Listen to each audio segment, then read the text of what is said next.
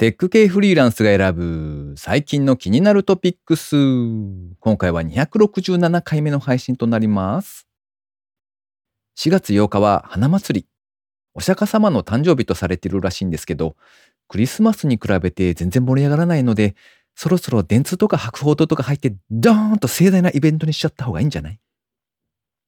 この番組ではフリーランスエンジニアの S とエンタメ系エンジニアのアスカさんが最近気になったニュースや記事をサクッと短く紹介しております。今回は S の一人会となっております。IT 関連をメインにですね、ガジェットだったり新サービスの紹介だったり、それぞれが気になったものを好き勝手にチョイスしております。今回も記事を3つ紹介していきたいと思います。ご意見、ご感想などありましたら、ハッシュタグ、カタカナでテクフリーでツイートをいただけたらありがたいです。では1つ目の記事ですね。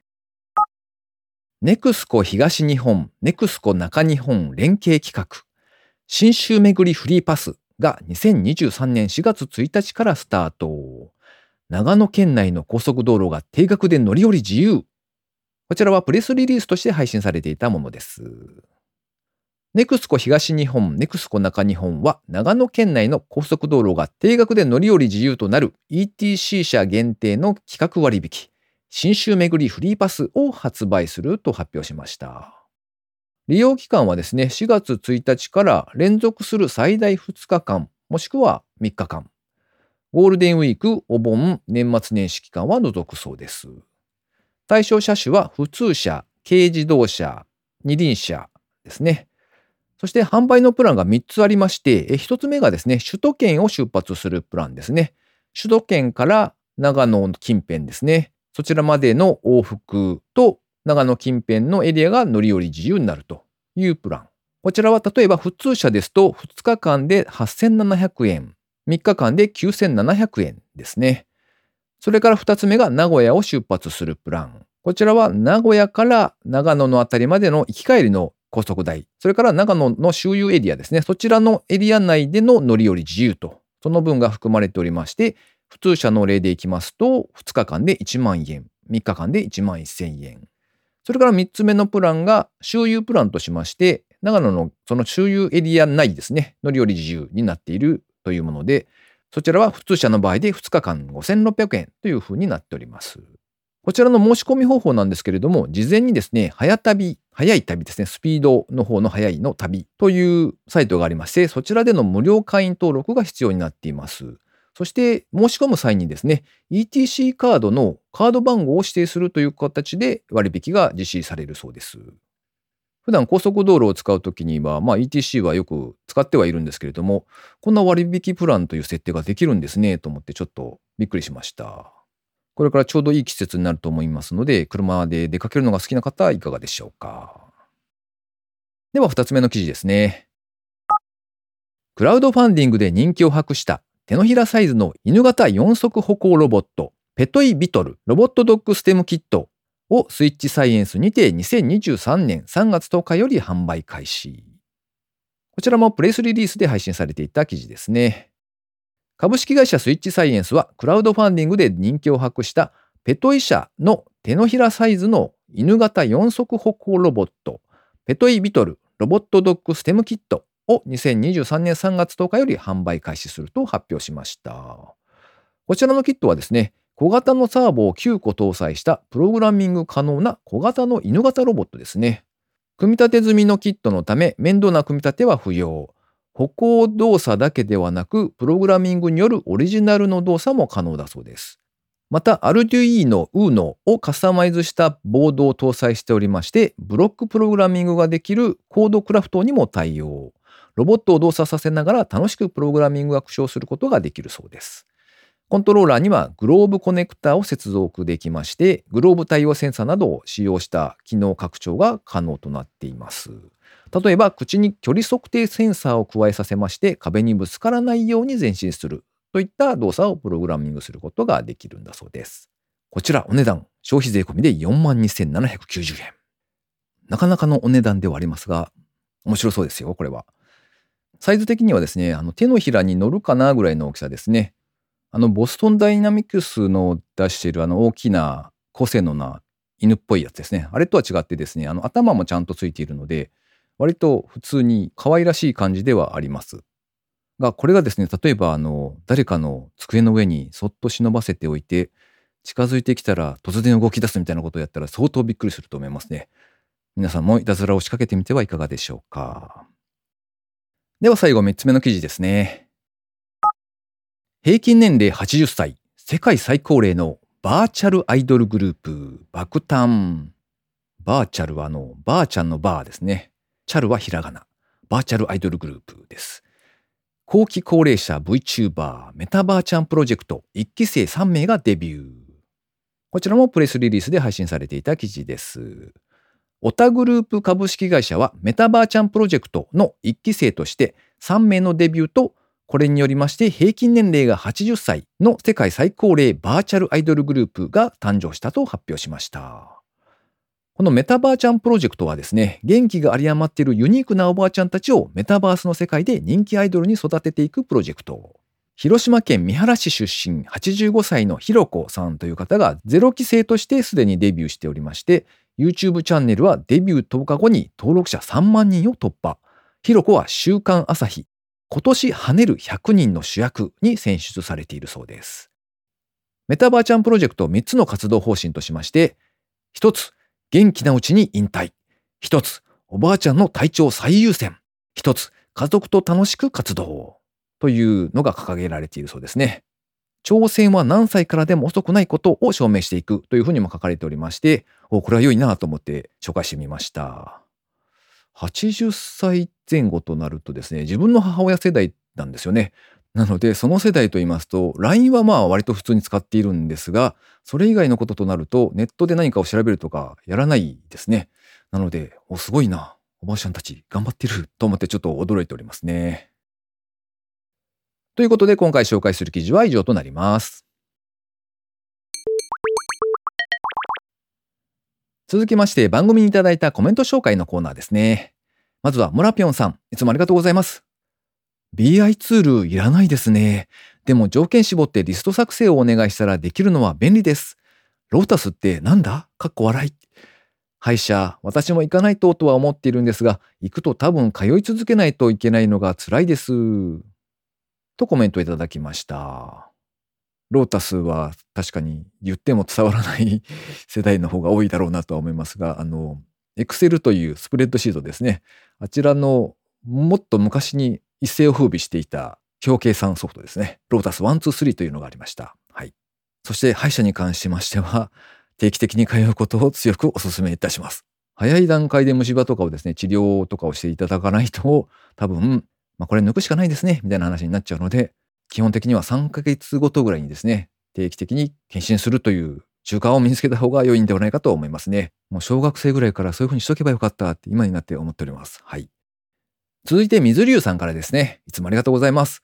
テクフリー265回拝聴完了。製品化40周年のワード、ついにショートカットを他に合わせるんですね。見方を変えると誰もついてこなかったのか、かっこ笑い。書式ありのコピー、正直いつもいらないと思ってたので、違うコマンドになるのは嬉しいです。とコメントいただきました。確かにショートカットはなんか流儀というのか、大体どのソフトもこの機能はこれでショートカットキー割り当てられてるなみたいなそんな流れがあるので、まあ、それに合わせてきたという話ですよね。ちなみに僕が一番嫌なのはですね、あの、オフィスをインストールして Excel を使い始めた時にですね、あの、コピーをすると、コピーしたその近くにあのちっちゃいアイコンみたいなのが出るんですよね。で、おせっかい機能であのそこからマウスホバーするんだったかクリックだかすると通知のみのコピーにするとか書式のみのコピーにするとかそういうのが選べるんですけど貼り付けた直後にどうもあそこにフォーカスがいってしまうみたいですんごい邪魔なんですよ。なので新しいマシンにオフィスを再インストールした時にはですね一番最初にその機能をオフにするんですけれども毎度毎度どこで設定するのかが非常に分かりづらくてですねキーとなってオフにしているという恒例の行事がありますね。はい。というわけで以上番組にいただいたコメント紹介のコーナーでした。リスナーの皆様、いつもありがとうございます。続きまして、久しぶりにお知らせのコーナーですね。今回紹介するのはですね、あの、一応僕自身が主催としてやっている、やってみる部というイベントですね、オンラインのイベントでございます。よくよく見てみたら、もう1年以上続いていたので、まあ、そろそろなんというかアナウンスをしてですね、毎度こう固定のメンバーさんが参加してくださっているんですが、たまには新しい方も誘ってみましょうと思ってですね、紹介してみる次第ですね。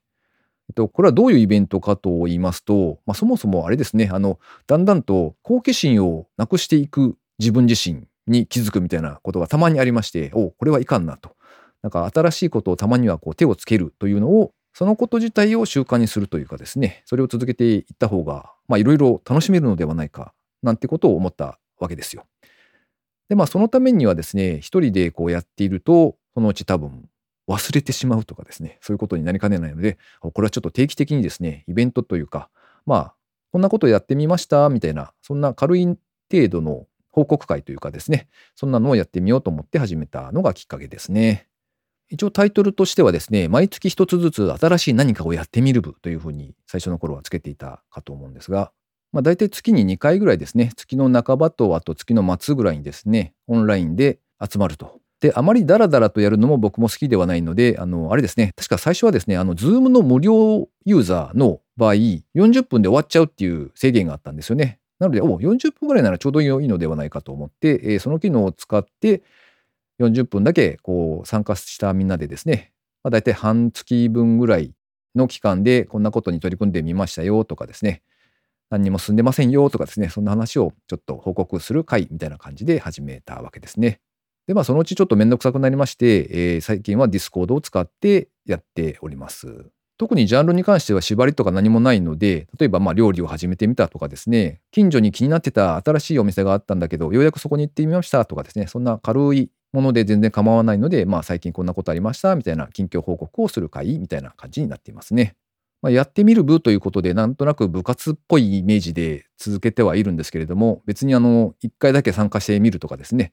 ちょっと参加してみたけど、まあいいかな、みたいな感じで離れていくというのも全然問題ないので、えー、もし、あ、ちょっと面白そうかなと思っていただけた方がいらっしゃればですね、ポチッと参加ボタンを教え合っていただけたらと思います。少し前からですね、マナサスさんというエンジニアの方が運営の方にも関わってくださるようになったので、楽しく続けてはいるんですけれども、参加人数はだいたいまあ、最近ですと3から5名みたいな感じが多いですかね。なので、こじんまりとした感じでやっているというところで、もしエンジニアではないんだけれども、この番組を聞いてくださっている方とかですね、あの業種だったりとか、そのお仕事関係、それから趣味の範囲とか何もこだわりはないので、えどんな方でもご参加をいただけたらと思っております。割と他の方がどんなことに取り組まれているのかっていうのが知れてですね、なんか、あ、そんな分野があるのかとかですね、それ全然知らなかったな、みたいな、その自分の世界が広がる感じはあるので、割と良いなと思いながら、毎回主催をさせてもらってるっていう感じですね。コンパスというイベントのサイトがありまして、そちらで定期的にあの、開催情報を載せております。もし参加してみたいと思われた方は、コンパスのサイトから申し込みをいただけたらと思います。とりあえずちょっとだけ興味があるかなぐらいの方はですね、あの、グループのメンバーになるっていう機能があるんですよ。なので、そちらでポチッとグループメンバーになっておいていただけますと、今後の案内がですね、届くようになるので、まずはそこで、とりあえず今回は参加しないけれども、まずはメンバーになっておくみたいなこともしていただけたらありがたいです。最後に近況報告のコーナーですね。えっと、前回もちらっとなんかお話をした気がするんですが、最近なんか仕事が終わり、えー、夜の時間になると、ついアマプラを見てしまうみたいな習慣が復活しておりまして、よくよく考えてみると、それをやっていると、個人開発とかですね、なんか勉強みたいな、勉強というほどの大したものでもないんですが、あの、なんかこれをやりたいなとか、調べてみたいなみたいなことがですね、うん、全然進まんみたいな、そんな状況になっていますね。こう特に見たいものがあるわけじゃないんですよ。何かないかななんか面白いのあるかなみたいな、そのぐらいの温度感でつい開いてしまうので、そうしますと大抵はどれを見ようかみたいなところのその選んでいる時間も結構経ってるんですよ、多分。なので、うん、これはよろしくないなと思ってですね、ちょっとしばらく封印をしなければというふうには思っているんですが、いやー、頭でそう考えてもなかなかできないのが人間ですなははははと。